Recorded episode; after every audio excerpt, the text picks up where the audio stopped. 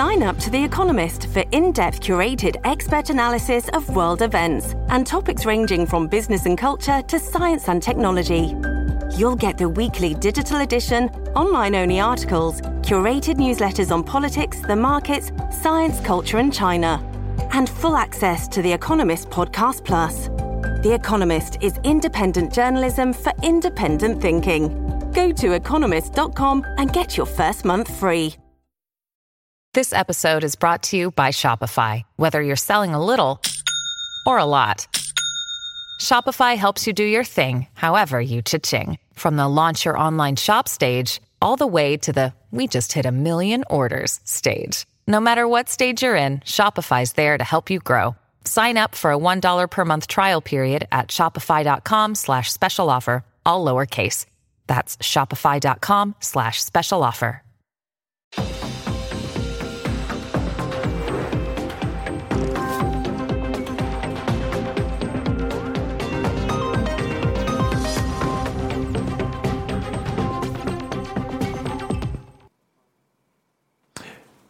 Good evening. It's Wednesday, August 30th. Welcome to a new episode of System Update, our live nightly show that airs every Monday through Friday at 7 p.m. Eastern, exclusively here on Rumble, the free speech alternative to YouTube. Tonight, the Republican presidential debate held last week in Milwaukee revealed some very sharp and serious divisions within that party.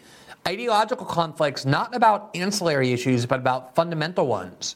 We devoted several shows over the last week to examining those very vibrant and often bitter disputes taking place within the GOP and the American right generally. Splits that have been long brewing, but that exploded into plain sight with the inability of the Republican establishment to stop Donald Trump in 2016, despite using every weapon that establishments have and that have become even more visible now with the failure of the Republican establishment, the seeming failure, though increasingly desperate attempts to wrestle that control back from Trump and restore traditional Republican establishment orthodoxies. Now, simultaneous with the emergence of these sharp differences within the Republican Party, the Democratic Party has become almost the exact opposite. That party has virtually no internal differences of any meaningful kind other than perhaps the post 9 11 Republican Party from maybe 2002 to 2004, I really don't think I've ever seen in my lifetime one of the two political parties more bereft of internal debates, factional conflicts, or ideological disputes than the Democratic Party of 2023. The Democrats march in the lockstep, all of them, and it is virtually inconceivable to imagine putting party leaders on a debate stage and watch them do anything other than express, at best, the most piecemeal and trivial disagreements. While Republican and conservative voters openly despise many of their party's establishment leaders, Democrats, from the AOC and Bernie left to whatever is on the right, Joe Manchin or Kyrsten Sinema, have basically united all of their factions, including the ones who, as recently as a couple of years ago, were posturing as party opponents. They have them completely in line, under control, and in captivity. In 2016, the nominally independent Senator Bernie Sanders of Vermont led what he called a political revolution. One, he said, aimed not solely at establishment Republicans, but equally at the Democratic Party as well. Now, Bernie and his followers depicted themselves back then as some sort of threats to Democratic Party establishment dogma and to the center of party power itself. And they paraded around as radicals, as revolutionaries, waging war on the Democratic Party. Now, one can spend an infinite amount of time debating whether there was anything genuine about that moment or whether it was just a marketing pose. But ultimately, it doesn't really matter because they no longer pretend. Even that pretense is gone. One of the very first members of Congress to endorse Joe Biden in the 2024 election was Congresswoman Alexandria Ocasio Cortez, whose 2018 primary victory over establishment Democratic Congressman Joe Crowley was celebrated as some sort of intimidating and radical blow against Democratic Party establishment orthodoxy. And yet, AOC endorsed Biden already, even though he has two primary challengers within the party RFK Jr. and Marianne Williamson, the latter clearly running to Biden's left, as well as an independent candidate with the Green Party, clearly running as the anti establishment politician AOC pretended to be, Cornel West. But any doubts about the utter fraud that is the supposedly left wing oppositional faction within the Democratic Party was completely erased last week with Bernie Sanders, the revolutionary leader from 2016 and 2020, not only endorsed Joe Biden, also becoming one of the earliest members of Congress to do so, but was sent out to attack Cornel West, his longtime friend and one of his most vocal supporters, after a new poll showed that West, running as an independent, would draw many votes away from Joe Biden, the worst crime there is. Bernie, as he always does these days, eagerly obeyed his order and fulfilled his role as party enforcer, as unity enforcer with gusto and glee, using his old persona as an establishment critic to attack Cornel West for the crime of challenging Joe Biden and the DNC establishment. Now, after spending the last several shows examining the internal debates within the Republican Party, tonight we're going to examine the utter lack of them inside the Democratic Party and to help us do that, we are going to be joined by one of our favorite left wing critics of the Democratic Party, Sabrina Salvati of the Revolutionary Blackout Network. That is a program whose host we've had on our show many times before. I believe this is Sabby's first appearance on our network, but we will talk to her about the fact that there is essentially now full unity. The entire network of power centers not only within the Democratic Party, but those that support the party, the corporate media, big tech, Wall Street, and especially the liberal left. Then last year, while at Substack, I wrote about the very improbable but very profound friendship that formed between my late husband, David Miranda, who was one of Brazil's most prominent gay politicians, and Cabo Daciolo, arguably one of Brazil's most well known evangelical politicians, who is known for his steadfast opposition to legal recognition of LGBT relationships. And in that article, I described how Daciolo, who started on the left about a decade ago when he became an overnight star, when he led a very charismatic fight as the leader of a strike by the firefighters for better living wages, is now widely depicted by the Brazilian left as a hateful bigot, particularly against gay people. And yet, Beyond developing a deep and meaningful friendship with David, Cabo was one of the people who dedicated the most attention and support when David was hospitalized for nine months in the ICU last year, and then afterward when David died in May of this year. Support that he gave not only to David by visiting him in the hospital and praying over him and with him, but also to me and our family, with constant phone calls to me asking how David was doing, how I was doing, how our kids were doing. And I wrote the article to illustrate a lot of lessons about common humanity and ideological demonization and what really matters and what doesn't matter about how we judge people's character and their values. Last night, in the middle of the night, Daciolo's beloved wife, Christiana, passed away after a years long and deeply painful battle with leukemia. She was 52 years old, and she left behind not only her husband, but also their three children, all of whom are in their teens.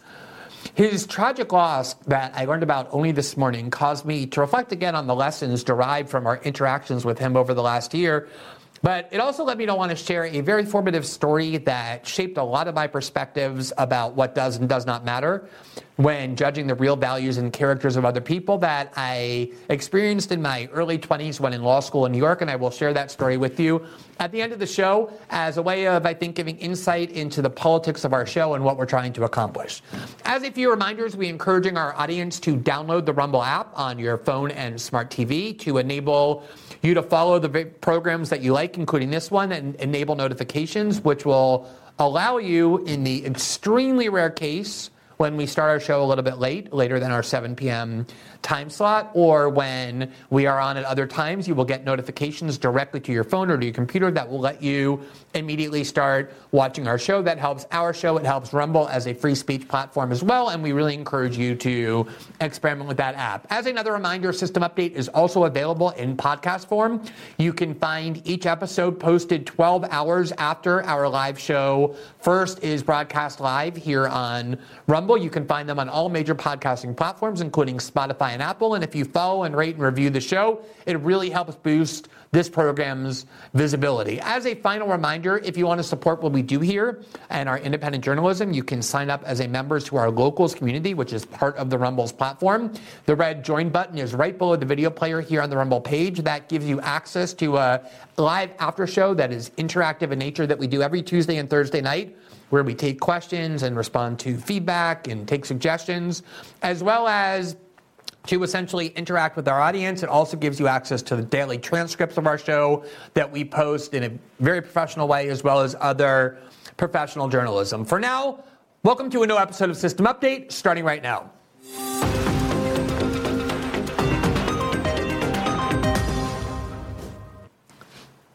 So, although I want to begin this first segment talking about American politics, I want to do so by quickly talking about British politics because something happened in the United Kingdom that I think often doesn't get enough attention. It's not the vote to leave the EU called Brexit that happened in 2016, a vote that we discussed last night that I believe was the event combined with Donald Trump's victory over Hillary Clinton months later that led Western power centers to conclude that the internet and Western populations could no longer be trusted to be free.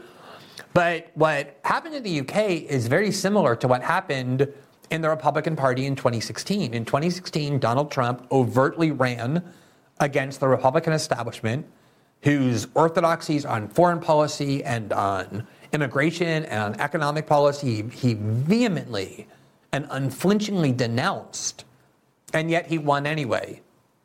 And something very similar was being attempted in the Democratic Party when Bernie Sanders launched a campaign that nobody took seriously in the beginning because nobody believed the Clinton machine could be defeated.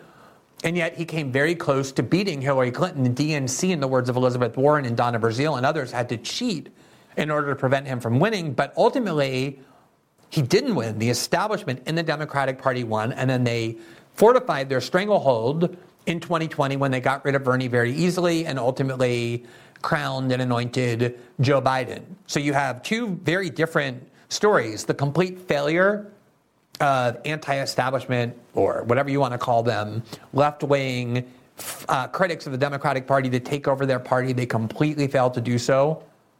And rather than demanding things from the party or threatening to leave the party. They just became more subservient than ever. They followed their leader, Bernie Sanders and Alexandria Ocasio Cortez, into more subservience to the Democratic establishment than ever.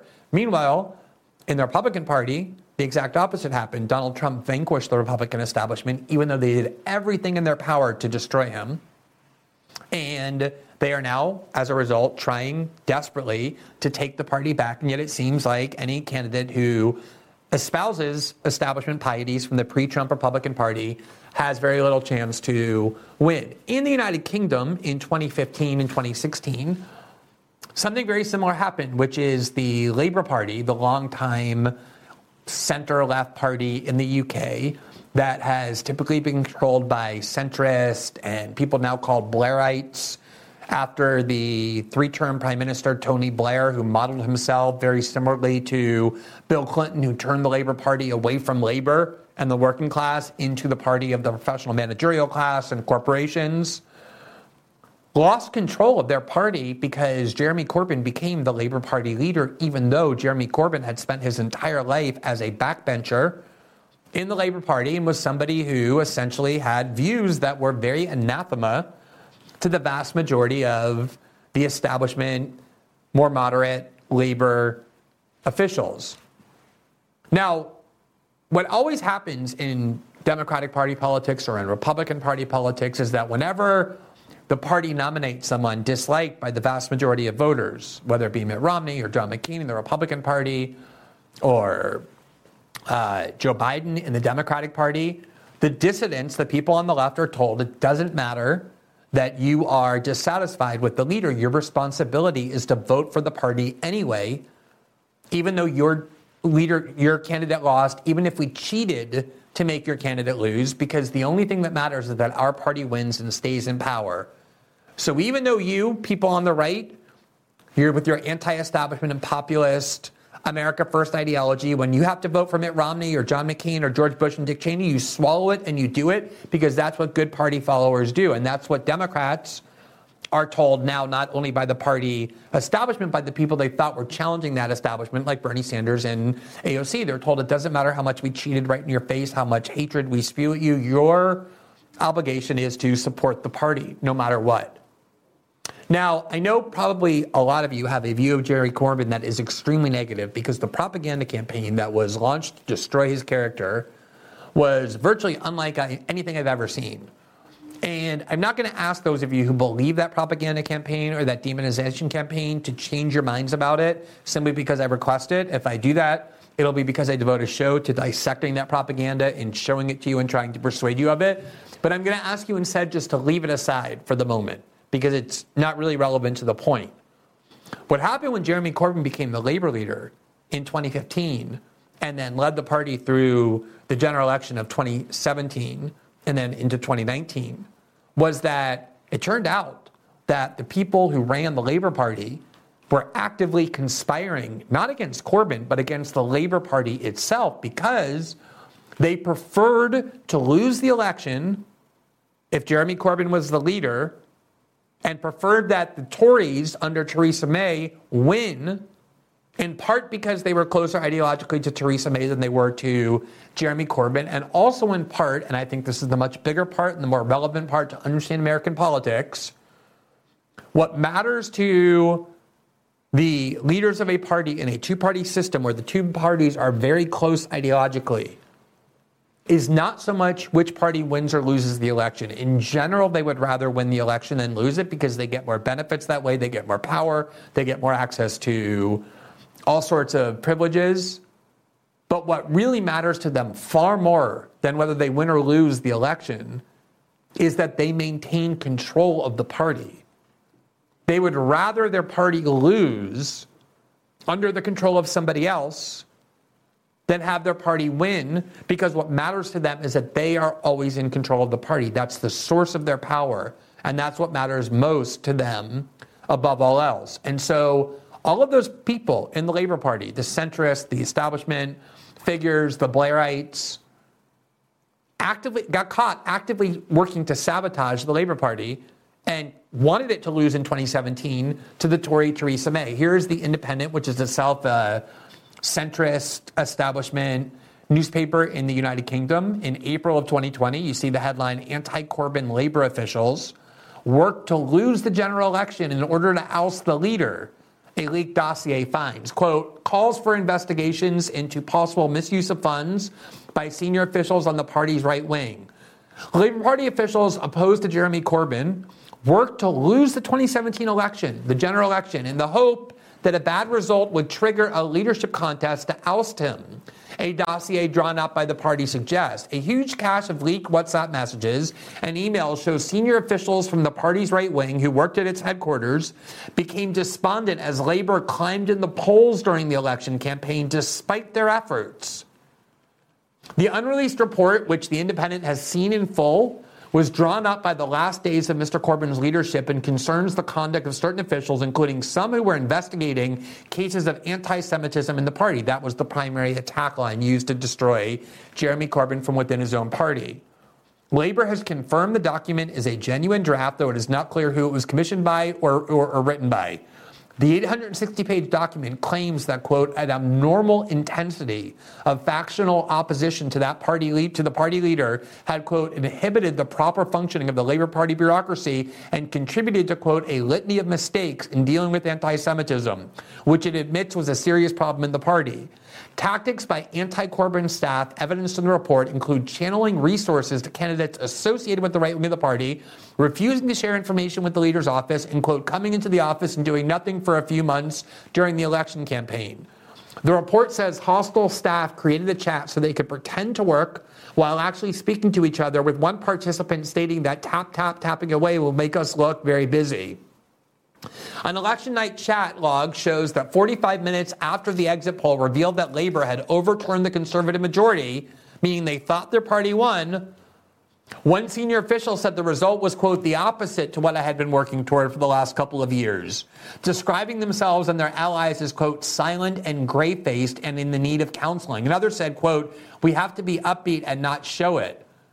While a third told the group that, quote, everyone needs to smile, describing the result as awful. Another very senior party official said it was going to be a long night. All of that because the party was winning under Jeremy Corbyn. So, all of these people, these establishment people who constantly were telling the British left, we know that you don't like the party leader. We know you think he's too neoliberal, he's too establishment, he's too dedicated to globalist institutions. And I just want to remind you that Jeremy Corbyn was somebody who clearly supported Brexit, even though he was required to pretend he didn't when running the for prime minister as the Labour Party campaign. He opposed things like vaccine mandates and uh, threats of firing healthcare officials and other people for not getting the vaccine or vaccine passports. He has a lot of views for those of you who have believed this demonization campaign that one day I'm going to present to you to let you see the real Jeremy Corbyn. But as I said, for this moment, it doesn't really matter. What this shows is that the party leaders in the establishment who demand your loyalty and your subservience to the party, even when the party gives you a candidate that you hate, whose ideology is anathema to your views, will never turn around and give you that same loyalty when you finally do get your candidate. They will work to destroy the party and have it lose because they would rather lose the election than lose control of the party. And what amazes me is that even with that known in British politics, there are so many people on the British left who read that same report, obviously, that I just showed you, who understand that their own party purposely lost the election to Jeremy Corbyn, who now that there is the establishment in the Labour Party has wrestled control back from that party. They have Sir Keir Starmer, who reminds me a lot of a kind of Obama Clinton figure, though infinitely less charismatic with infinitely less substance, just the ultimate vessel for serving establishment agenda. The British left is being told that their duty is to support the party, even though the party didn't even pretend to hide their contempt for the left wing populist or anti establishment figures who supported Jeremy Corbyn. Now, I tell you that story because it is very illustrative of what is taking place in the Democratic Party, which, as I said, is what I want to illustrate.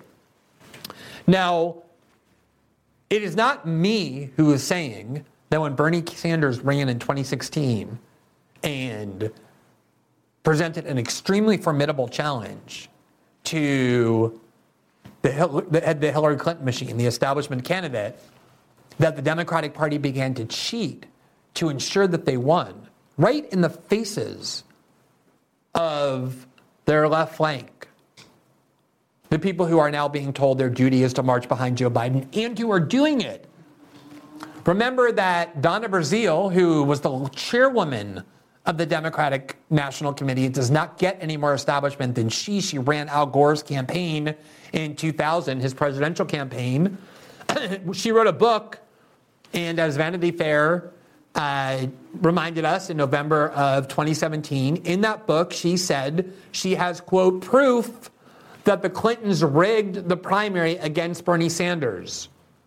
The former interim uh, DNC chairwoman details how the Clinton campaign took control of the party's finances during the 2016 election in her new book. Quote, no, Bernie Sanders responded in April 16 interview when asked by NBC's Chuck Todd whether he thought the Democratic Party had been fair to him in his primary challenge against Hillary Clinton, the presumptive presidential nominee. Quote, look, we're taking on the establishment. That's pretty clear. They're taking on the establishment. That's what Bernie Sanders said. Days earlier, on the eve of the Democratic primary in New York, the Vermont senator had accused the Clinton campaign of improperly subsidizing the former Secretary of State's presidential bid through the Hillary Victory Fund, the joint vehicle her campaign set up with the DNC and 32 state party committees. The Clinton camp forcefully dismissed Sanders' accusations and argued that his attacks had, quote, gotten out of hand. Quote, as Senator Sanders faces nearly insurmountable odds, he is resorting to baseless accusations of illegal actions and poisoning the well for Democratic candidates up and down the ticket. Robbie Mook, Clinton's campaign manager, said. Although he eventually campaigned for Clinton after she clinched the nomination, Sanders spent the next several months claiming the primary system was, quote, rigged against him, only to be roundly dismissed by party leadership. But according to Donna Brazile, who served as the interim DNC chairwoman after Debbie Wasserman Schultz's ouster, you may recall that Debbie Wasserman Schultz was forced to resign as the DNC chair because WikiLeaks published the proof that the DNC was cheating in favor of Hillary. In case you're wondering why Julian Assange is imprisoned by the Biden administration, that's why. Sanders' accusations were hardly baseless, according to her book. In her new book, quote, uh, entitled Hacks, an excerpt of which was published Thursday by Politico, Brazile said she found concrete proof that the Clinton campaign stacked the deck an August 2015 document outlining the quote joint fundraising agreement between the DNC, the Hillary Victory Fund, and Hillary for America that effectively allowed Clinton to control the DNC's purse strings. With the DNC millions of dollars in debt after Barack Obama's 2012 election, reelection bid, the organization was in desperate need of cash, leaving the party with little choice but to rely on Clinton's donors to recapitalize. But much of the money was ultimately routed back to Clinton, Brazile writes describing a conversation with Gary Gensler, the chief financial officer of Hillary's campaign. As she learned, the Hillary Victory Fund was little more than a fundraising clearinghouse for the Clinton campaign. She then went on to explain how that proved that the party was corruptly cheating on behalf of Hillary Clinton to ensure that Bernie Sanders couldn't win. They cheated right in the face of Bernie Sanders supporters. It wasn't only Donna Brazile who said that, it was also another party stalwart, Elizabeth Warren, who really was no fan of Bernie. She ran in 2020, she dropped out of the race as the only candidate left standing after Biden and Bernie were the two left and refused to endorse Sanders, even though supposedly she was also running as part of that left wing flank. And here's what she told PBS uh, NewsHour in November of 2017 about the DNC's cheating. We're learning today uh, that a new book uh, that is coming out by Donna Brazile, the former acting chair of the Democratic National Committee, that the campaign of Secretary Hillary Clinton was far more influential at the Democratic uh, Party, the Democratic National Committee, than we previously knew. Do you think, though, that what we're learning from Donna Brazile's book suggests that the campaign, that what the Democratic National Committee did, meant this election was rigged? Yeah, I think it was. It's a pretty powerful charge. Well, what we have to focus on now as Democrats is we recognize the process was rigged. And now it is up to Democrats to build a new process, a process that really works and works for everyone. And that as we go forward, we have confidence in the integrity of the system, that Democrats, as they run a primary, are going to let the people speak and that we're going to have a candidate who's the candidate chosen by the people. That's our job. Okay, so imagine how little dignity and self worth you have to have to have seen all of this happen. That the party to which you belong, that constantly tells you you have to vote for them to save democracy, rigged the system and cheated to make sure that their preferred candidate won over your candidate. These are the same people who now insist that any suggestion that they would ever rig the general election or that they did so is an obscene conspiracy theory that undermines faith in the democratic process, even though Democrats have claimed that every national election loss they've had since 2000, which means 2000, 2004, and 2016, was the byproduct of cheating. But more so, we know from the most stalwart Democrats that the Democratic Party cheated to ensure that Bernie Sanders could not win that primary, even if the most Democrats voted for him. And instead of saying, I am not going to associate myself with that party because there's no possibility of working within it to win, because when we almost won, they just cheated to make sure we lost. Most of the Bernie AOC left submitted to the party and said, Bernie and AOC tell us that our job is to devote ourselves to the Democratic Party. And even though they cheated, and we know they will cheat to ensure we never take power, we're going to just do what Liz Warren said and try and inside this incredibly corrupt party run by people who are willing to break every rule to maintain power, somehow create a fair system within that party. These people have no dignity to watch party establishment leaders do that right in front of their face, express that kind of contempt for them, and return to them loyalty, submission, subservience, and a vow to support them no matter what. Now, let's just remind ourselves, in light of what Bernie Sanders is now doing, in light of what AOC is doing, in light of the entire unified Democratic Party, and how they all march in lockstep behind Joe Biden and the Democratic establishment what this Bernie Sanders movement was supposed to be in 2016, the way in which he described it. Here is a video uh, from the 2016 debate between Bernie Sanders and Hillary Clinton. And just listen to a little bit of what Bernie said about the kind of movement that he was leading and what its objectives were. Well, I, will let you. I'll let you. Yeah. I am very glad, Anderson, that Secretary Clinton has discovered religion on this issue. But it's a little bit too late. Secretary Clinton supported virtually every one of these disastrous trade agreements written by corporate America. I voted to save the auto industry. He voted against the money that ended up saving the auto industry. I got to just watch that again because remember, she, Hillary Clinton, was one of the most unpopular political figures in decades. And if you want to remember why, let's just listen to that again. I voted to save the auto industry. He voted against the money that ended up saving the auto industry. I oh. think. I mean, who wouldn't want to hear that for four years straight? How is it possible that she lost not just the general election, but also Donald Trump? But also this presidential primary that she only ended up being the winner of because the DNC cheated. That is a pretty big difference.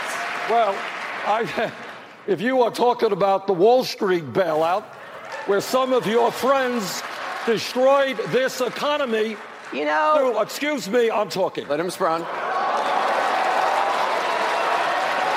If you're going to talk, tell the whole story, Senator Let Sanders. me tell my story, you tell yours. I will. Your story is for voting for every disastrous trade agreement and voting for corporate America. Did I vote against the Wall Street bailout when billionaires on Wall Street destroyed this economy they went to Congress and they said, oh, please, we'll be good boys, bail us out. You know what I said? I said, let the billionaires themselves bail out Wall Street. Shouldn't be the middle class of this country. Okay. No, wait a minute. Wait, can I finish? You'll have your turn. Why should the people of Flint believe that you aren't just using this crisis to score political points? I worked throughout my time uh, as a young lawyer, uh, as a uh, a person, an activist, uh, certainly in Arkansas, then in uh, the White House, to try to fix problems wherever I saw them. And this problem is one that is particularly um, outrageous and painful at the same time. So when I heard about it, I immediately sent people here to find out what was going on. It was almost unbelievable. We have this problem in other places, but we don't say that it was actually caused by decisions made by public officials in positions of authority, as this one was. What is absolutely incredible to me is that water rates have soared in Flint. You are paying three times more for poison water than I'm paying in Burlington, Vermont for clean water. First thing you do is you say people are not paying a water bill for poison water. I mean, that was the campaign. The campaign was we don't have minor policy difference of the Democratic Party. What we have is a Democratic Party establishment that is fundamentally and radically corrupted, that cheats, that subverts a fair vote, that serves their large donor class, the same donor class that funds the Republican Party, and that is willing to destroy the middle class and vacuum it out in order to keep doing trade deals that deindustrialize the United States and which destroy the middle class. That was Bernie Sanders' critique. The entire campaign, the whole point was to dismantle the Democratic establishment because it was rotted at its core. I want to bring Sabby on in just a second to talk about what the Democratic Party and Bernie Sanders are now doing. But before we do, let's just look at one other video clip just to remind ourselves of what these Democrats just a few years ago were pretending they were, what they pretended to believe.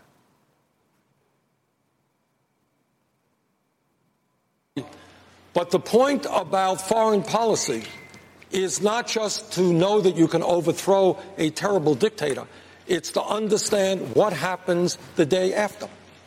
And in Libya, for example, the United States Secretary Clinton, as Secretary of State, working with some other countries, did get rid of a terrible dictator named Gaddafi. But what happened is a political vacuum developed. ISIS came in and now occupies significant territory in Libya and is now prepared, unless we stop them, to have a terrorist foothold. But this is nothing new. This has gone on 50 or 60 years, where the United States has been involved in overthrowing governments. Mossadegh back in 1953. Nobody knows who Mossadegh was. Democratically elected prime minister of Iran. He was overthrown by British and American interest because he threatened oil interests of the British. And as a result of that, the Shah of Iran came in, terrible dictator. As a result of that, you had the Iranian Revolution coming in, and that's where we are today. Unintended consequences.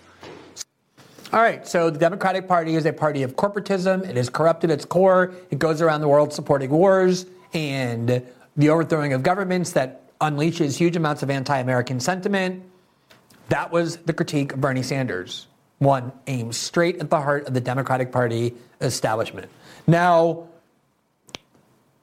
just this week, Bernie Sanders presented himself as the chief unity enforcer of the Democratic Party, degrading himself to such an extent that, as you see here in Politico, he attacked his longtime friend and vocal supporter in 2016 and 2020, Cornel West, who's running as a Green Party candidate. We had him on our show. We intend to do so again.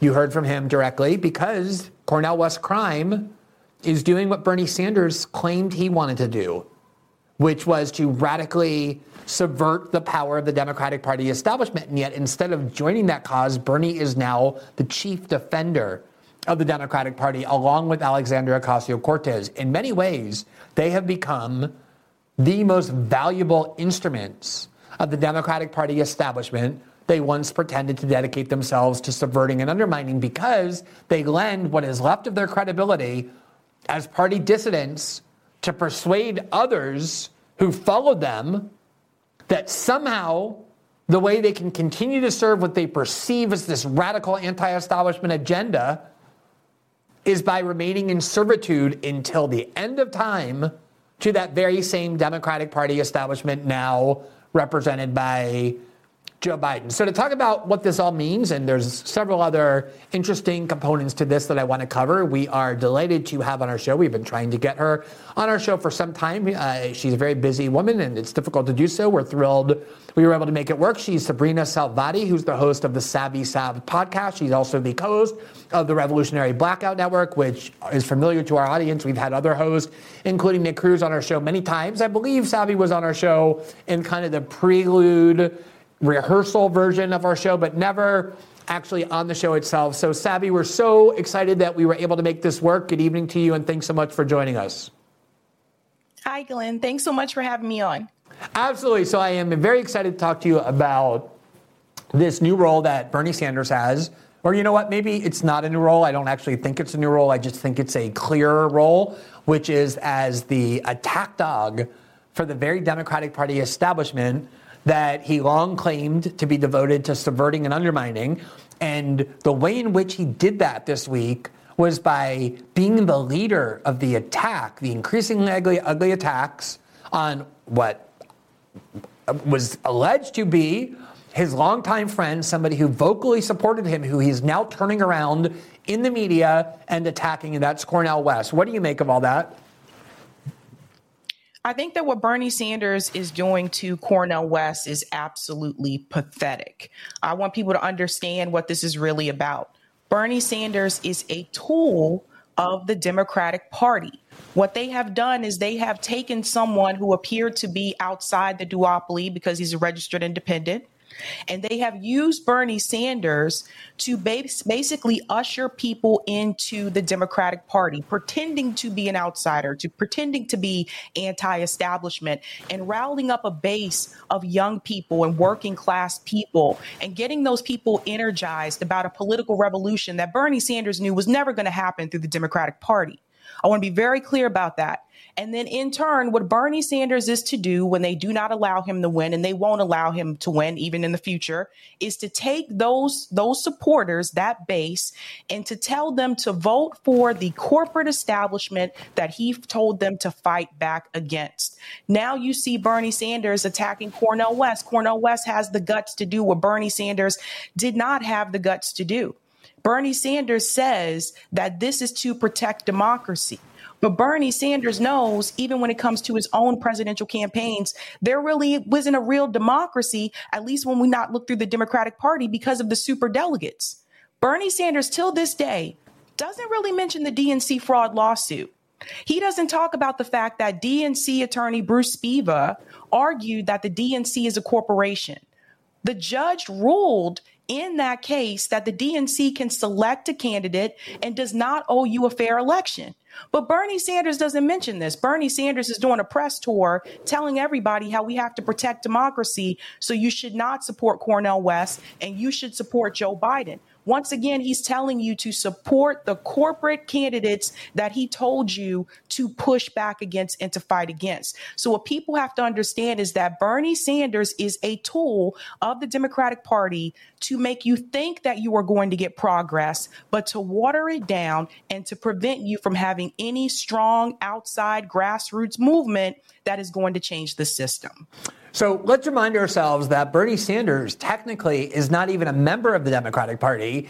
He is somebody who has long praised the third party candidates who challenged the two party system, saying that the two party system is radically corrupted. The Democrats and the Republican establishments have far more in common than they do differences, that alternatives are crucial. And here you now have not just anybody as an independent candidate, but someone who's supposed to be his friend someone who supported his campaign vocally in the last two presidential elections.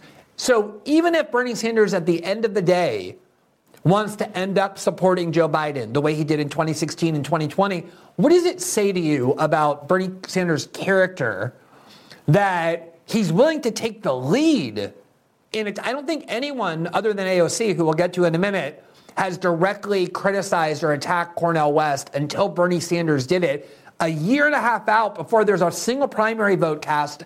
What does it say to you about his character that he's doing this with such gusto?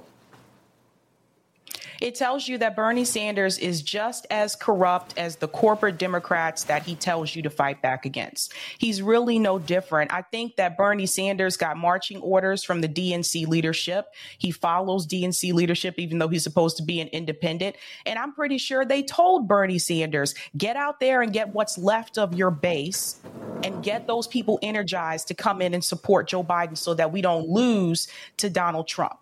This is really how, how this works. When Democrat leadership tells them to do something, they do it. This is why the squad members don't really push back or fight back the way that they're supposed to. All of these people are destined or really want to keep their seats. That's more, more important to them. That's become more important to them. Book deals are more important to them. These speaking fees are more important to them than actually fighting for the people, which is what they ran on. I think that Bernie Sanders seriously owes working class people a public apology for taking their last $5, for taking their last $10. I watched people travel for hours to come to see Bernie Sanders speak here in Boston because they believed that he was going to fight for Medicare for all for them. And the way that he has treated these people, you don't even see Bernie Sanders on left independent media anymore, Glenn. He's doing a press a press tour. He won't go on to TYT. He's definitely not going to come on to my show. He would never come on my come show. On he would show. never come on my show. Somebody who had supported me during the Snowden reporting, who supported me when Brazil tried to prosecute me, whose campaign I didn't explicitly support in 2016, but very obviously supported over Hillary Clinton. He would never come on this show or any other show that is in any way separated from the Democratic Party establishment because, as you said, Bernie Sanders is not separated from the Democratic Party establishment. And let me ask you something about the attacks in particular. I don't know how many people remember this because it happened a little bit quickly, but, and also people who are younger tend not to remember things from even before uh, five years ago. But in 2007, the Clinton uh, primary war against the Obama campaign was one of the ugliest things in politics I've ever seen. And as you probably recall, Barack Obama had acknowledged, I think, much to his credit, that he had used drugs in college, like a majority of Americans did. George Bush also had admitted that when running in 2000 that he had experimented with cocaine, that he was an alcoholic. There was no indication Barack Obama had any problems with drugs. He experimented with them, as most people did, as I did in college, as almost everybody I know did. And then the Clinton campaign used surrogates in the most despicable way possible, claiming it would be Republicans who were going to do this. They were said the problem now is Republicans are going to start saying, well, where did you get these drugs from? And how much did you have? And did you ever sell them? And then black leader said, look, you can have this primary war, but you're not going to take the first viable Democratic Party nominee, I guess they didn't consider Jesse Jackson to be that, and turn him into a drug dealer. And that's the only reason that kind of went to an end is black leaders in the party drew a line. I'm sure you've seen the attacks on Cornel West for as long as I've been around, Cornel West has been talked about in reverent terms, even within the Democratic Party, despite his being a critic of it, as one of the leading black scholars and leading intellectuals in the United States, which he absolutely is, just objectively, if you look at the history of his books and scholarship and the influence it has had. And now, Sabby, overnight, they are trying to turn him into a deadbeat dad. They have this scumbag who himself doesn't really matter except that he's clearly a paid influencer, this 20 year old kid, Harry Sisson, who went on Twitter and said Cornel West, the Green Party candidate, owes close to $500,000 in unpaid taxes and child support. This is the guy that people on the far left are saying should take votes away from Biden. Seriously? Don't be fooled. He's not a serious candidate. Biden 2024. Later on, I believe he deleted the tweet. He was talking to some other paid influencer, and he was saying, let's remind everybody at every opportunity that Cornel West went around impregnating multiple women and abandoned his children, which is a total complete lie, but it plays into the worst tropes that the Democratic Party feels free to use. Honestly, it infuriates and disgusts me. What's your reaction to the way they're attacking Cornel West? Well, we knew smears were going to come because he's running third party, but also even if he ran in the Democratic Party, they would smear him too because they already selected Joe Biden. That's how it works for the Democratic Party. But it just goes to show you that the Democratic Party, that liberals can also use racist tropes. Really? Wait. So I think we're breaking some news here. What you're saying is that liberals, people who are adherents to the Democratic Party, are capable of either weaponizing racism or use or actually believing in racist views? Or is that what you're telling me? 100% Glenn. Some of the same people who have, especially I see it here like in places like Massachusetts, right? So some of the same people who have a Black Lives Matter sign in their window don't want you living next door to them. They don't want me living next door to them. Some of the same people who say that they support that LGBTQ people should have their rights don't want it in their backyard. So there's a lot of this that happens, and, and I think that or that or look at or look at with immigration. For years, we heard that anybody who wanted to close the border, anybody who was complaining about the number of immigrants in their community automatically was racist and white nationalist. And now there are a lot of uh, immigrants who are being sent to or settling in blue cities in New York and Washington. And the leaders of those cities are demanding that this, the federal government stop that flow. They're very good about cheering for immigration when it's other communities that have to integrate them. And the minute it's their communities that need to, suddenly they're demanding that the, the wall be built. That's right. When migrants were sent to Martha's Vineyard here in Massachusetts, all of a sudden, all the liberals who said, you know, immigrants' lives matter, you're welcome here, said, you can't stay here. Get them out. We don't have space so for they you. Were sent to Cape Cod. We, yeah, we, we don't have space for you. Reality. But this is the this is the reality, Glenn, and then this goes back to the class issue. And a lot of this, there's intersection here, but a lot of this goes back to the class issue. Whereas you will find that some of the wealthy, more elite liberals, they will talk a good game, but when it comes to action, they will say some of these same talking points that they blame the Republicans for saying. So what is it really about? And that's what I think we have to ask when we look at what's happening with Cornel West, what's happening with Bernie Sanders, what's happening with what's left of the progressive base. I think at the end of the day, we have to ask ourselves a lot of these people that were part of the Bernie movement, were they really, you know, amped up for radical change and some type of revolution and changing the system? Or were they mainly liberals, upper class liberals that just wanted health care? Right, or who or who really enjoyed the media branding that made a lot of them very wealthy of pretending that they were some sort of space that a lot of white progressives wanting to be edgy, wanting to feel like they weren't, they didn't have the same politics as their mom, who loved Hillary Clinton and Nancy Pelosi, got to go and feel radical. Even at the end of the day, those people who were getting rich off this edgy branding were telling them to go and vote for Gavin Newsom or going and telling them to go for Joe Biden because they wanted to make sure that they maintained their access to those establishment circles. That is correct. It's all about protecting the status quo. And that includes Bernie Sanders, too. He's still going to protect the status quo. So, what Bernie Sanders actually did is he actually took his movement and now he's moving it further to the right.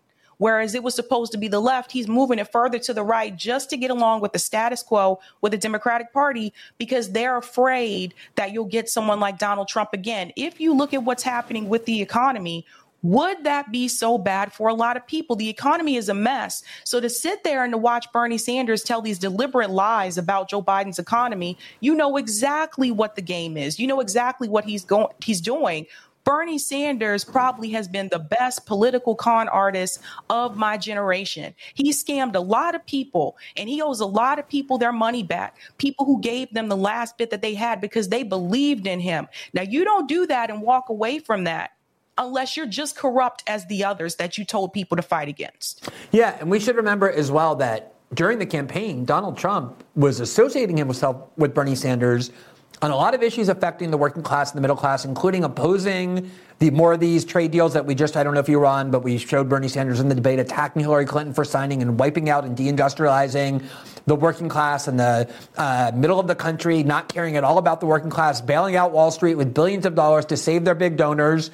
There's a lot of stuff that Donald Trump was saying. And at the end of the day, whatever else you want to say about Donald Trump, and we all have our critiques of him, the fact of the matter is he is the first president, American president, in decades not to involve the United States in a new war. That is a historical fact that cannot be denied. Now, Sabby, let me ask you obviously, what's going on here is there was this poll, I'm sure you saw it, um, where it was an Emerson polling poll that polled how people would vote in the national election in 2024 if it were Trump versus Biden. And Trump has a two point lead in that scenario, 46 to 44%. Let's put this on the screen if, if we can.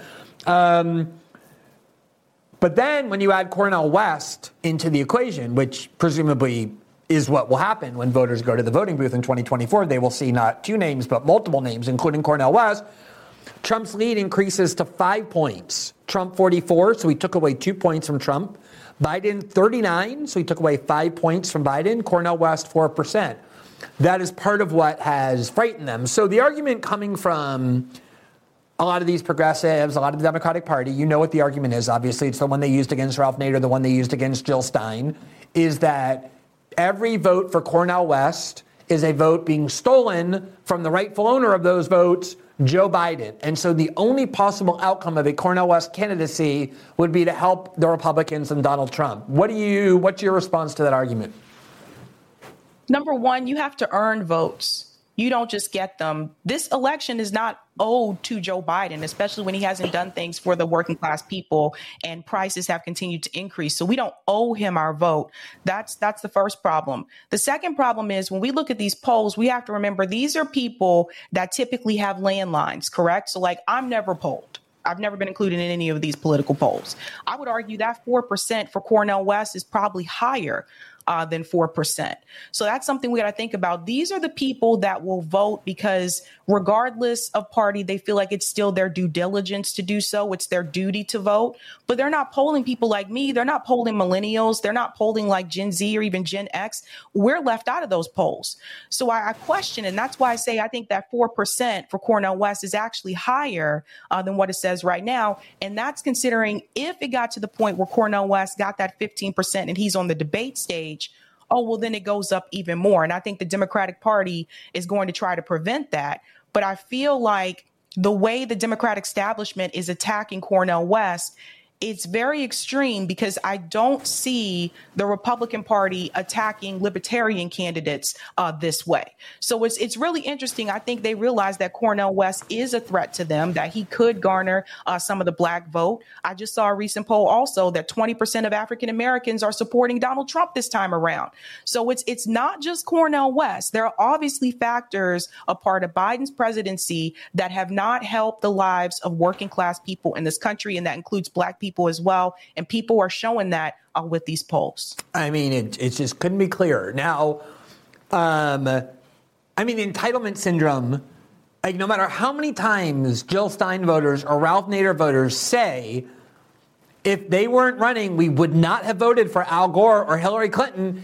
They just don't believe it. They believe they own these votes. They believe they own black votes. They believe they own LGBT votes. They don't believe they. I mean, Joe Biden said on the Breakfast Club in 2020, if you aren't clear and determined to support me, you ain't black. And that is absolutely their attitude, is you know as well as anybody. Now, Nathan Robinson, who is one of those people who kind of branded himself as a Bernie Sanders supporter, though I will not in any way suggest that he did that cynically. I think that's genuine. His, his view. He's like a good Democrat, but one that like believes that within this party that cheated right in their face are somehow going to reform them or whatever. But I think it's more naivete than cynicism in his case. But it doesn't really much matter to the point, which was he saw that poll and he said the following: If I were Joe Biden I would be inviting Cornel West to the White House and asking him to submit the list of policies he would take in exchange for dropping out. Now, I want to just leave aside the hilarity of believing that Cornel West is so gullible, such a dupe, as if he's Bernie or AOC, that he thinks that if Joe Biden invited him to the White House and made a bunch of empty, unenforceable promises, that you could depend on those and then suddenly drop out. But I was also kind of wondering, let's play this kind of out, this, this thought experiment. What you know, I was thinking about Cornel West on my show and the critiques he was making about the Democratic Party. What would Joe Biden say to him? Um, I'm going to fire Victoria Nuland and the neocons who are dominating the foreign policy of my administration. We're going to stop fueling the war in Ukraine. We're going to stop militarily encircling China and pursuing a Cold War. We are going to try and get Medicare for all instead of promising to veto it. I will now work to do everything possible to provide it. I'm going to pardon Julian Assange and Edward Snowden. We're going to provide transparency to the war machine in order to stop it. All the things that Cornel West is running on. What possibly could the Democratic Party or Joe Biden credibly offer to Cornel West, given his critique of this duopoly, in a way that would cause him to even think about dropping out of the race the way Nathan Robinson is fantasizing that he might? There's nothing he would agree with in reference to what Cornel West is running on. That includes Medicare for all, too, by the way. Yeah, um, I said is a that. big factor. Yeah, a big one for like uh, Bernie Sanders, who's really big on Medicare for all, but apparently not so much if he tells you to vote for Joe Biden and he knows Joe Biden isn't going to pass it, and Joe Biden has already said so. I think uh, these particular characters, the Nathan Robinson, right, the Thom Hartmanns, the Jacobin crowd, the DSA crowd, I think that it is time that what is left of the progressive movement to move away from these people. They are going to hold us back. They will continue to tell the same message years from now, and we have gotten nowhere. When it comes to policy on the national level, none of these progressive policies have passed. They passed in the local areas, they passed in states, but that has been done by grass movements with the people on the ground. That's how we were able to pass some of those progressive policies in states like Massachusetts, California, even Nebraska passed $15 minimum wage. So it's not just a blue state issue. But when it comes to any type of uh, progressive movement on the ground and push for policy. We are never going to get there if we continue to listen to the people that water down that message and continue to hold us back. Occupy Wall Street was a good idea. The problem is that movement was then funneled into a Bernie Sanders campaign. And we saw what happened. It was watered down compared to the message that the people had out on the street. So, my message to people is if you're going to have these movements, you have to have the movements on the outside. You cannot let these movements go through the Democratic Party or any political uh, two party system party, and you have to mobilize the people. You cannot just leave the people abandoned because you lost your campaign. So now there's no more movement. Glenn, you know, we had the numbers to really make some type of a difference in this country. Hundreds of thousands of people showed up for Bernie Sanders. Imagine what we could have done with those numbers. But when the leader walks away from the movement after the campaign dies, that was the end of the movement. Yeah, I mean, it was very similar to what happened with Barack Obama. He really assembled millions of young people who genuinely believed in what he said he intended to do, which was go to Washington and radically change the way it works and for whom it works. And then when he got there, he ignored that army behind him, served the DC establishment, centers of power in the most reliable and loyal way possible. He extended the war on terror he vowed to dismantle. And all of those people obviously got extremely disillusioned. And there are millions of people who don't even bother to vote because they've seen this play out over and over. And the idea that the Democratic Party, dependent since the Clinton administration on funding from the military industrial complex and from large corporate donors, the same people funding the establishment wing of the Republican Party, can possibly be reformed is a delusion and a lie that they're telling themselves because they don't have the courage to actually do what their, uh, their alleged beliefs would lead them to do. Now, let me ask you uh, I want to get to AOC, the other extremely radical revolutionary leader that we're lucky enough to have in the United States and what she's doing as well. But before I do, I just I want to just go back to this because maybe you've already answered it, and and um, I'm asking you to repeat yourself, and if I am, just tell me that. But the thing that amazes me is it isn't just that there's an independent Green Party candidate who is extremely well known, extremely likable, someone I think could easily excite young voters in a way that Joe Biden doesn't have the slightest chance of doing, which is Cornel West. But if you're looking at it from Bernie Sanders' perspective, even if you want to remain enslaved to the Democratic Party, even though you spent your life claiming that you're not a part of it and getting people to support you on that basis, Biden does actually have primary challengers, RFK Jr., who I think is extremely problematic for lots of reasons that we don't need to get into. But then there's Marianne Williamson, who's sort of like a kind of modeling herself after Bernie, sort of running to the polite left of the Democratic Party. So even if you're AOC and Bernie Sanders and, and are saying, I think we need to stay within the Democratic Party, why not just pretend at least, like as a gesture, a crumb to throw, to say, well, we're going to support Marianne Williamson for now just to show that we're still devoted. Like they've given up on the pretense, even. The same reason why they didn't endorse Nina Turner, because Democrat leadership told them, don't you do it. Don't you endorse Nina Turner? We're already going with Shontel Brown. Same reason why I think AOC was the only one that did, and she did it at the last minute the night before she got the pass or the approval, so to speak. So one of them could be the one. Uh, but that's why Democrat leadership has already spoken to people like Bernie Sanders and squad members like AOC. Don't you even dare think about doing it, or you will not keep your seat. This is why people who were vocal uh, during that point in time when they were in office, like Dennis Kucinich and Cynthia McKinney, this is why they're not there because they push back against Democrat leadership, and Democrat leadership made it so that Dennis Kucinich no longer even had a district. They redrew his district so he didn't have one, and that's how they got him out of office. Because, they yeah, he, he, used to attack the Democratic Party from the populist left, yep. from the working class, class based politics that they hate more than anything. And I think you're exactly right. The official position of the Democratic Party is announced by Symone Sanders on Morning Joe.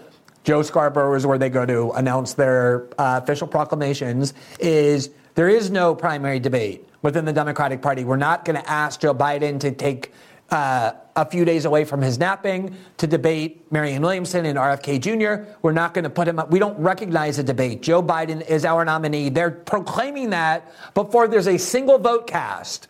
And it doesn't seem to bother Bernie Sanders in the slightest, even though that's what they did to him.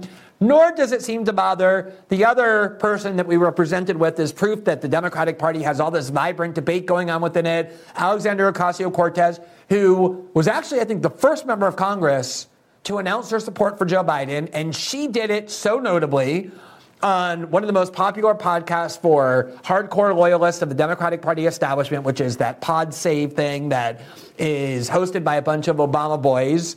Um, so we we have the video right of AOC announcing her endorsement of Joe Biden on the. All right, I'm I'm sure you've heard this before, Sabby, but uh, I want to work you up a little bit, even if you have. But I also want to make sure that our, our audience who hasn't seen it sees it. This is AOC in July saying no, she's not interested in Marianne Williamson. She's not interested in Cornel West. She's not interested in anybody other than Joe Biden. She didn't extract a single concession.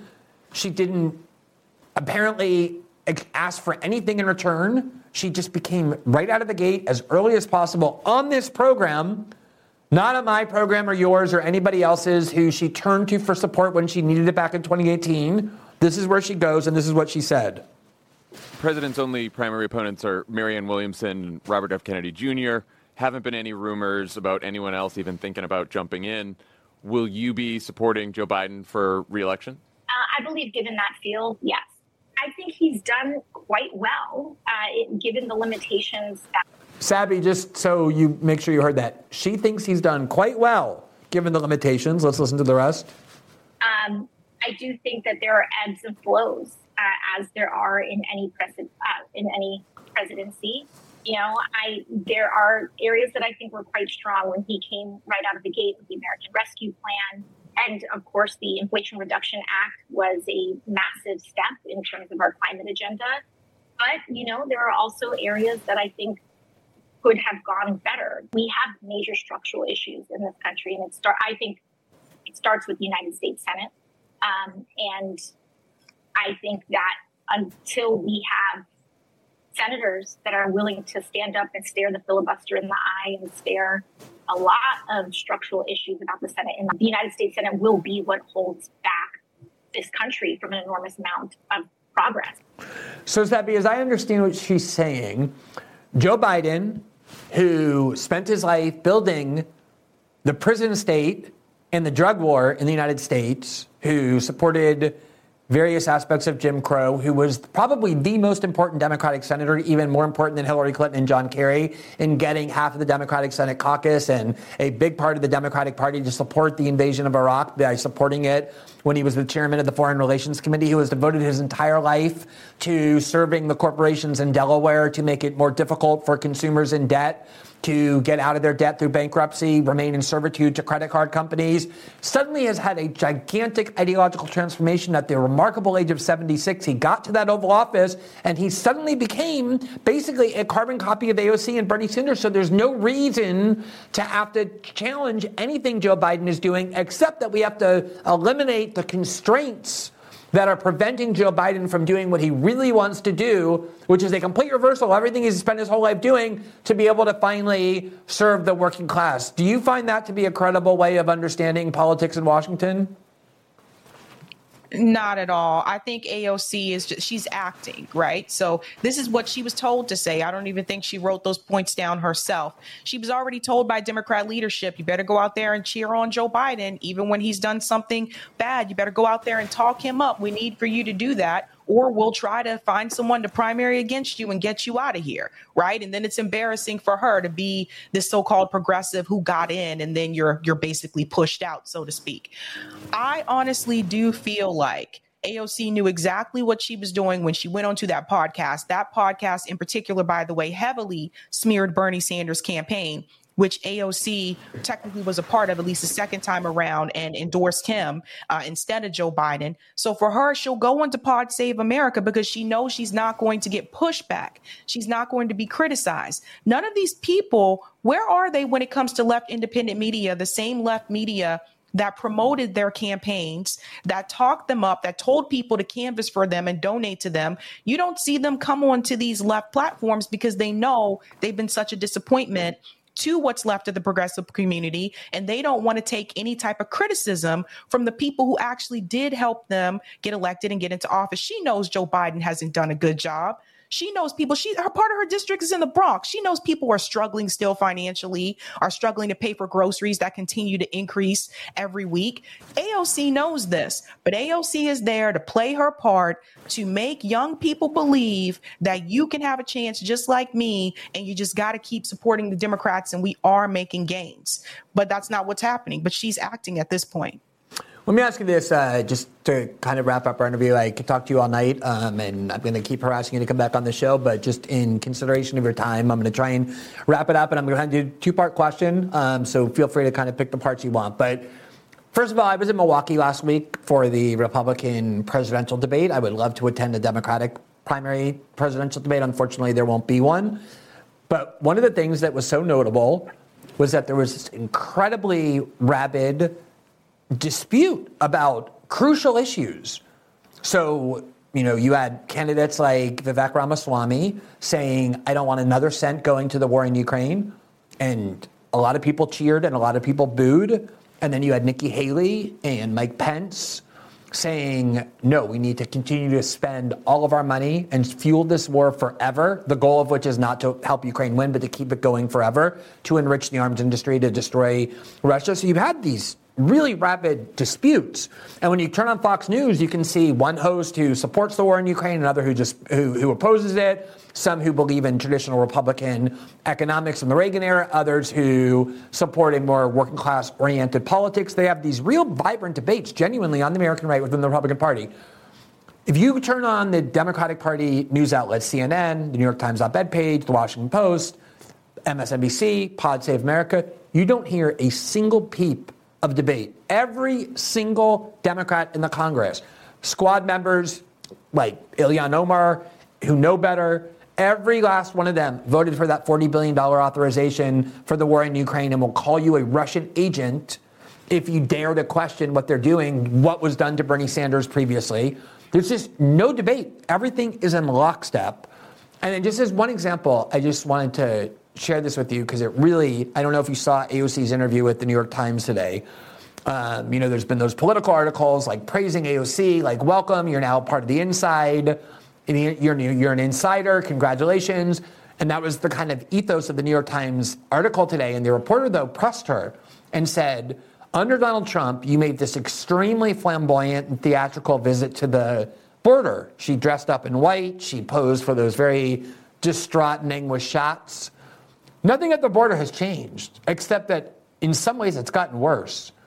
And they said to her, It's been two and a half years since Joe Biden was inaugurated. Why have you not gone to the border? Like, where did your interest in the border go that was so expressive and so emotive?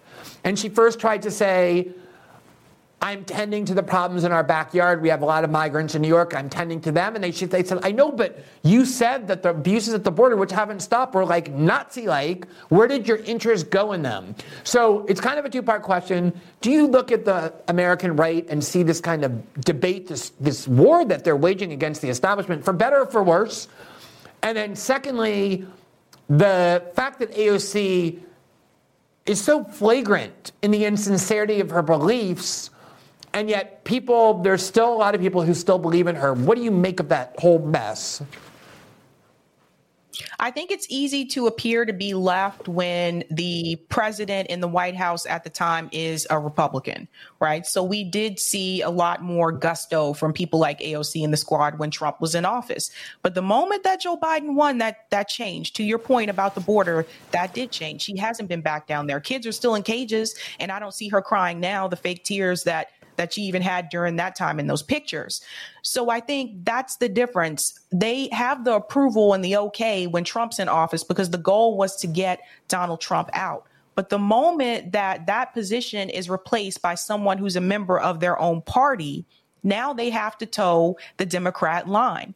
They can't push back in that way or they'll be removed uh, from their seats. Now, in reference to the Republican Party, it does seem like to me that there are more people, more so those that are part of the Freedom Caucus, that are willing to push back on establishment voices in the Republican Party, they'll push back on like a Kevin McCarthy. We saw that whole ordeal that happened with the speakership. That's what the squad was supposed to do. So I think it comes down to it seems like to me the politicians that are in the Democratic Party in DC are not listening to their constituents. And they're not listening to their constituents because they know that their constituents will continue to support them regardless because they're not likely to be challenged. AOC doesn't have a challenger. Ilhan Omar, these people don't have primary challengers. That could change, right? Whereas with the Republican Party, it seems like to me the pushback that came from people like a Lauren Boebert or uh, a Matt Gaetz and a Marjorie Taylor Greene uh, before she changed her mind. It seemed like to me they are doing what their constituents want them to do. So I think this goes back to the point of political parties. When I think back to the founding fathers, one of the things that the founding fathers did not want for this country was political parties. And this is the reason why, because people would look beyond policy in some circumstances and they would side with the party that they're a part of because it's their party. So I hear people bring this up a lot of times about what the founding fathers want for this country, but they don't bring up that point that they didn't want political parties in this country. And sometimes I wonder what would it be like if we did not have political parties? It's a great point. They were very worried about how factions, how human beings break up into factions and how they give up on common values. And so often it just is true that people in the working class in the United States who are successfully split and divided and taught to hate each other have so much more in common in terms of their common enemies and their common interests, and yet they remain split and political parties, these two in particular, are a crucial way that's done. Just by the way, the Politico article from April heralding AOC was entitled From Agitator to Insider The Evolution of AOC. And it was all about how she's now learned to become a cooperative member of the Democratic Party, which I think is absolutely true. Um, Sabby, let people know, please, where they can find your genuinely outstanding work. I watch you all the time. Um, I watch uh, your network all the time. So please let people know how they can find your work. Sure thing. You can find me on YouTube. My channel is Sabby Sabs. You can also find me on the Revolutionary Blackout Network. We're also on YouTube and we're also on Rumble. So um, yeah, exactly. You guys are on Rumble. I was super excited when you joined. Um, and if you want somebody whose views you may not always agree with, although sometimes or often you probably will, I think, but someone who is, well, you just saw her. You don't need me to explain to you. They're just very not only honest and beholden to nobody, but it's also commentary based in a lot of work, a lot of information and knowledge. I think that's the thing I appreciate most about it. It's never polemical or just ranting. Um, it's a very well formed and well developed argument. Um, and that's what I appreciate most. Sabby, thrilled to have you on the show. We've been trying for a long time, as you know. Uh, let's not make it another seven months until the next uh, appearance. I hope to have you back soon. Thank you so much, Glenn. Have a great night.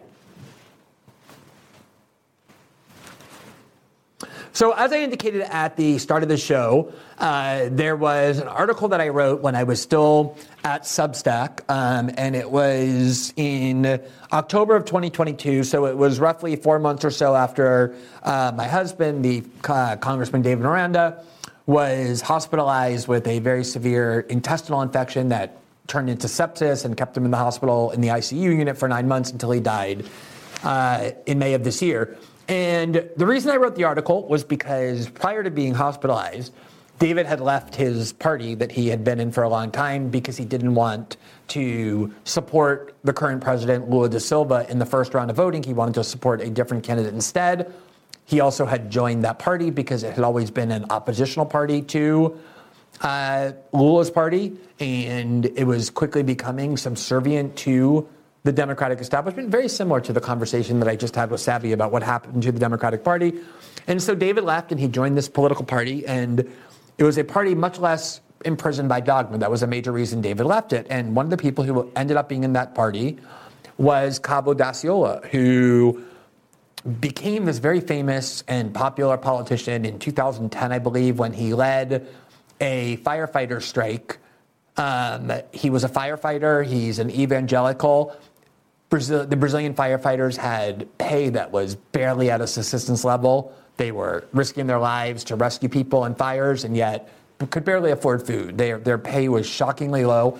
He led a strike. He became a very popular figure. He often used the gospel as a way of arguing for better treatment of the working class and for workers in Brazil. And the left was so thrilled to have him because he was an actual member of the working class, which the left all throughout the democratic world has a great difficulty, great has great difficulty in attracting. They love academics who talk about the working class as this kind of species that they don't know much about, but they study and care about. But they don't. They have a lot of difficulty getting actual members of the working class. So they finally got Cabo Daciolo, a firefighter, an evangelical who talks openly about Christ and Christianity and the role it plays in his life. But even though he continued to support those economic causes and he got elected to Congress as a member of the same left wing party to which my husband belonged, the fact that he opposed same sex marriage on religious grounds, the fact that he refused to endorse it morally based on his same religious values, the fact that he thought that political rights were derived from God and not from the government, made him anathema to that party. He left, they expelled him, so they lost one of their only. Uh, actual members of the working class, he ended up going to the same party and ended up kind of in a fluke in the same party as David, and they instantly formed this very uh, close friendship. They just, in part because they kind of came from the same humble origins. Uh, David grew up in a favela. Um, Cabo grew up uh, quite poor. And so here you had David Miranda, one of the most visible LGBT members of Congress, one of the very few gay politicians in Brazilian politics in its history, openly celebrating his friendship with Cabo Daciolo, this evangelical leader who has not changed his position on same sex marriage or LGBT rights at all. And I'll never forget the first day that David or Cabo, one of them, published his fo- their photo. They met at the airport. They talked for so long, they both missed their flight. And they posted pictures of themselves, a selfie they took. And David got viciously attacked by the left, saying, How is it possible that you can even speak with somebody let alone express positive thoughts about someone who hates you, who hates gay people. If you go on the internet and look for Cabo Daciolo or I mention him, the Brazilian left will tell you that he is a hateful person. When David was hospitalized, there was no shortage of politicians wanting to associate themselves with David for about a week. A lot of them wanted to call, visit David, have the media attention that came from the sympathy that's generated when somebody becomes sick. Cabo didn't disappear after the first or second week. He called me every week, wanting to know how David was, wanting to know how I was doing, wanting to bring his wife and kids to be with my kids. Um, he went to the hospital and prayed over David when David wasn't conscious, prayed with David when David was. Um, and this friendship that they formed was extremely meaningful as was the role that he played in trying to provide my family and me with a lot of comfort. Not just trying, but actually doing it. And then when David died, he did. He kind of even increased his efforts even more. Um, he's become a friend of our family. We're launching an institute in David's name next week, next month, uh, and he's playing a, a crucial role in it. And so I wrote this article. Here you see the title Values and Character versus Political Identity, some personal reflections. And I talked about that friendship and what it taught me. And I won't go into all of it. If you want and you're interested and you haven't read it, uh, you can find it on Substack through this uh, title. So the reason I'm talking about this is uh, over the uh, last night, uh, Cabo's wife, I think they've been married for 30 years or something. They have three children they're raising together. Um, passed away from leukemia. And he talked to me a lot about his wife struggles with her illness. Um, talked about how she lived a lot longer than her doctors said she would. Um, how that strengthened his belief in in God and and attributed to his faith.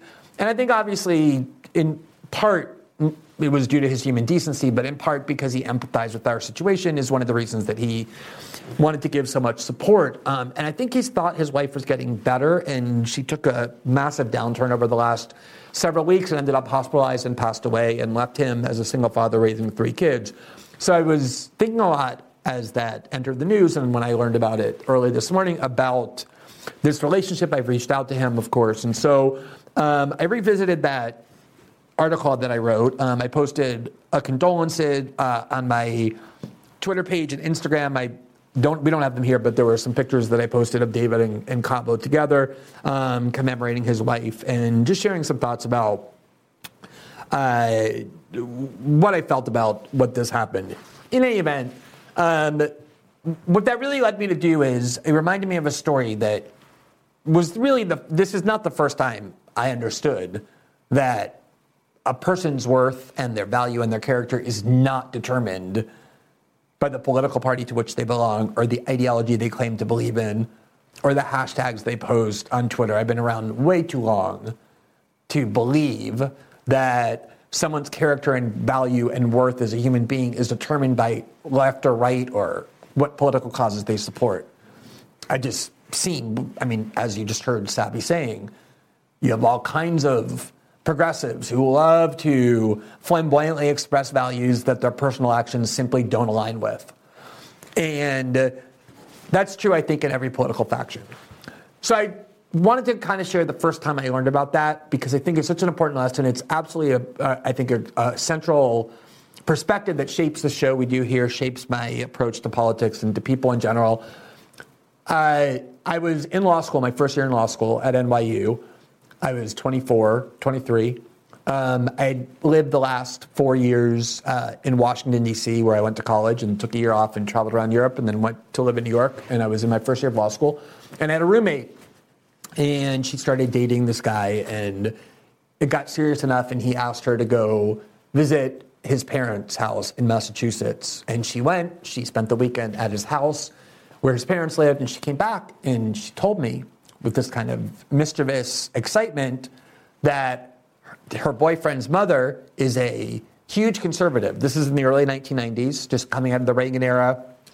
George W. Bush was George H. W. Bush was president, and Rush Limbaugh was a very popular political commentator, very influential. And she told me he, her mother is a huge Rush Limbaugh fan.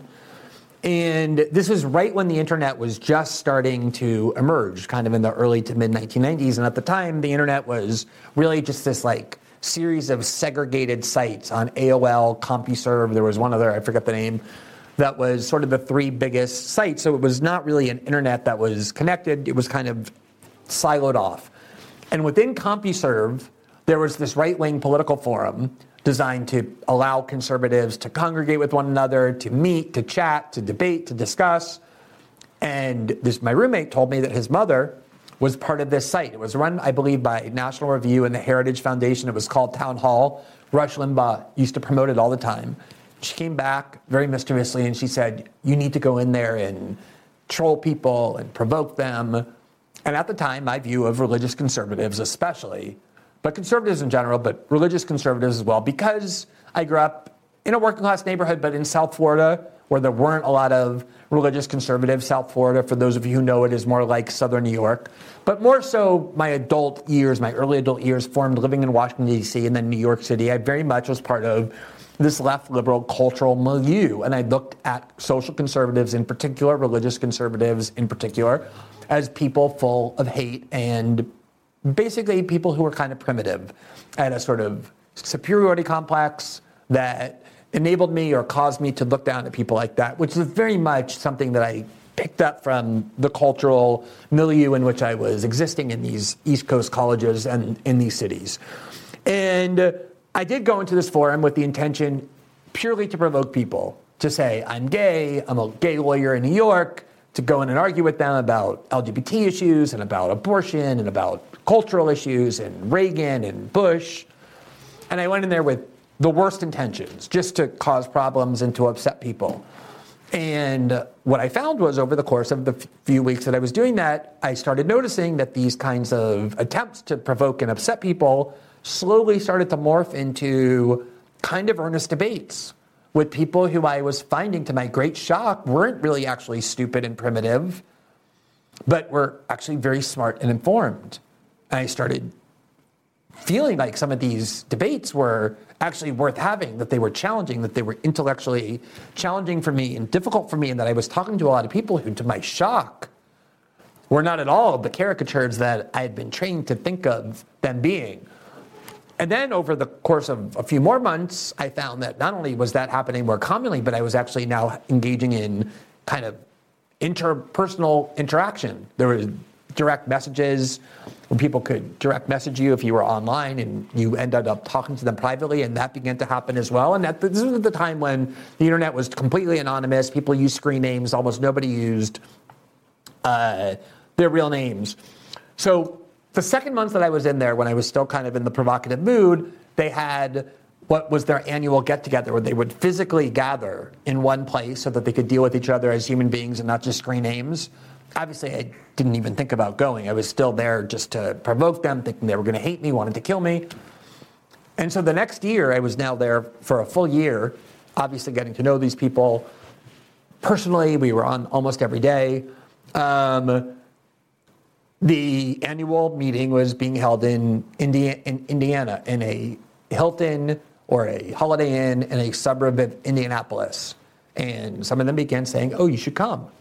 And I remember telling my friends, you know what, I'm considering going to this right wing, this meeting of these right wing people who I'd gone in to provoke and kind of had gotten to know. And I remember people saying, Are you crazy? You can't go to Indiana and meet a bunch of religious conservatives. They're going to kill you. And I remember thinking, I probably thought that a year earlier, but I actually don't think that anymore. And I decided to go and I went.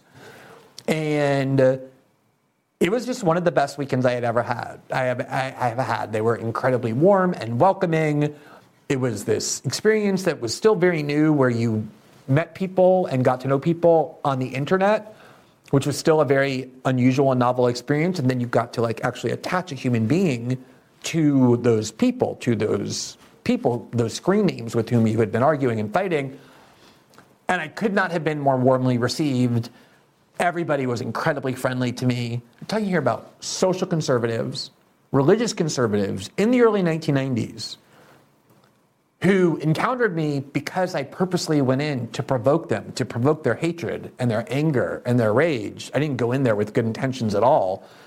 And they didn't change their views about LGBT issues or any of the political issues they were arguing about and believed in, just like Cabo Daciolo didn't change his political views when he formed this friendship with David and then with so much generosity and spiritual uh, support provided so much support for our family during our most difficult time. They just saw me as a human being, and I saw them as human beings. And ideology and political party just didn't play a role in it. Once you get to know a human being, you search for the things in which you have you have in common with them. And it just taught me a huge lesson about stereotypes and caricatures of people that media encourages us to adopt about one another. And it's something that has stayed with me forever. It's something I think that I've tried to adhere to as much as possible. Um, the Young Turks, which is this, for those of you who don't know what that is, be very thankful, but they have this segment where they send people, it's a left wing YouTube show, a Democratic Party YouTube show, kind of the Bernie AOC crowd that we were just talking about. They send people to Trump rallies and they stick cameras and microphones in front of Trump voters, Trump supporters, and the whole point is just to mock them. Like half, most of the time, they're not saying anything embarrassing, but because they look a certain way, because they express themselves a certain way, because they have a MAGA hat, you're obviously, if you're a liberal, trained to look down on those people like I did in my early 20s before I had these personal experiences that dispelled these stereotypes. And one of the things they've been doing is when they've been going to these rallies, there are people, they ask them, where do you get your news from? Where do you get your source of information from? and a lot of them will say Matt Taibbi, a lot of them will say independent media, and a lot of them will name me. And there was this one video that they were passing around that they thought was going to be incriminating for me because it showed that at least part of my audience are adherents to Donald Trump and to the MAGA movement. And this was one of the women who they interviewed, and I think they, they, I don't think, I know that they clearly thought that this made me look bad because they were constantly throwing it around the internet and putting it into forums where I'm criticized and even putting it into my Twitter mentions as some sort of proof that I have become corrupted. And here's what this uh, person said. This is from the Young Turks in August of this year where they went to a Trump rally. Research, do it yourself you know, you can go you can go on the internet and find you know um, non-partial people like uh, Glenn Greenwald, things like that. So Glenn's Glenn's a nonpartisan. Oh yeah, I would say he's nonpartisan. Nonpartisan, leaning towards being a liberal. okay, honestly, I love that woman. I don't know who she is. I don't know anything else about her, but I could just tell what her spirit is by having watched her say that. I couldn't be more thrilled that I'm able to reach people of a wide, diverse range of views. I know there's a lot of leftists in my audience, a lot of people who are independents, a lot of people who are Trump supporters, a lot of people who are libertarians. That has always been true of my audience. It's more true now. It's something I celebrate and I think is one of the most important parts of our show that we are not siloed into ideological camps, that we can have dialogue with people. The reality is, in my early 20s, before that experience happened, I probably would have looked at this woman, made judgments about how she looked, about her simplicity. She doesn't look like she came out of a CNN green room or out of a faculty lounge at an Ivy League school, and I probably would have made judgments about her that this video and videos like it are intended to foster among people who are liberals to think about Trump supporters as barely human. And that experience with Cabo, the fact that I obviously kind of reconnected to that uh, those sentiments as a result of the passing away of his wife um, overnight, for which I obviously have a lot of empathy. Uh, I thought it was a good opportunity just to kind of explain how I think we try and understand people, how our politics are shaped. I think Sabby actually talked about it extremely well um, when talking about how a lot of black voters are now abandoning the Democratic Party, are actually starting to vote for Trump, realizing that their interests are not being served, that the working class has a lot of interest in common and have the same kind of enemies, but they're purposely kept separated. And the ability to overcome those differences, not to judge people based on ideology, to judge them based on their character and their values as reflected not by hashtags and political slogans, but by their actions and their lives. I think it's one of the most crucial things we do, and I think it's the thing that, if anything, is probably the centerpiece of how we try and do our show here. All right, so that concludes our show for this evening. As a reminder, we are also available. So, uh, System Update is in podcast form. You can listen to each episode 12 hours after they first are broadcast live here on Rumble, on Spotify, Apple, and all other major podcasting platforms. If you follow us there and rate and review the show, it really helps spread the visibility of the program. We have been climbing the podcast charts gradually, but inexorably. I think we are in the top 20 now on Spotify, and nearing that on Apple, and it really helps spread the visibility of our program program. As another reminder, every Tuesday and Thursday, we have our live after show right after this show on our locals platform, which is the place where we have our subscribers who help support the independent journalism that we do here. If you want to become a member of that community, which gives you access to that after show that's interactive in nature, that also allows you access to the transcripts we produce and to a lot of the independent journalism, including a lot of written journalism I'm hoping to do more of in the near future, the way I did on Substack. You can join our community and uh, support the work we're doing here as well. Uh, for those who've been watching, we are very appreciative. The audience size is growing as well, and we're very grateful for those of you who are making that happen. We hope to see you back tomorrow night and every night at 7 p.m. Eastern, exclusively here on Rumble. Have a great evening, everybody.